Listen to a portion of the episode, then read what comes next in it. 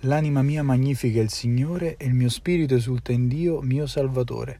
Oggi nel Vangelo ascoltiamo il Magnificat di Maria, che è un cantico di lode a Dio che si inserisce in una lunga tradizione di questo genere presente nella Scrittura. E oggi nell'ufficio delle letture e nelle lodi ascoltiamo alcuni di questi salmi e cantici eh, di lode.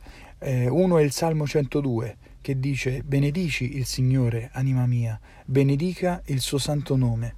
Oppure il Salmo 145, Loda il Signore, anima mia.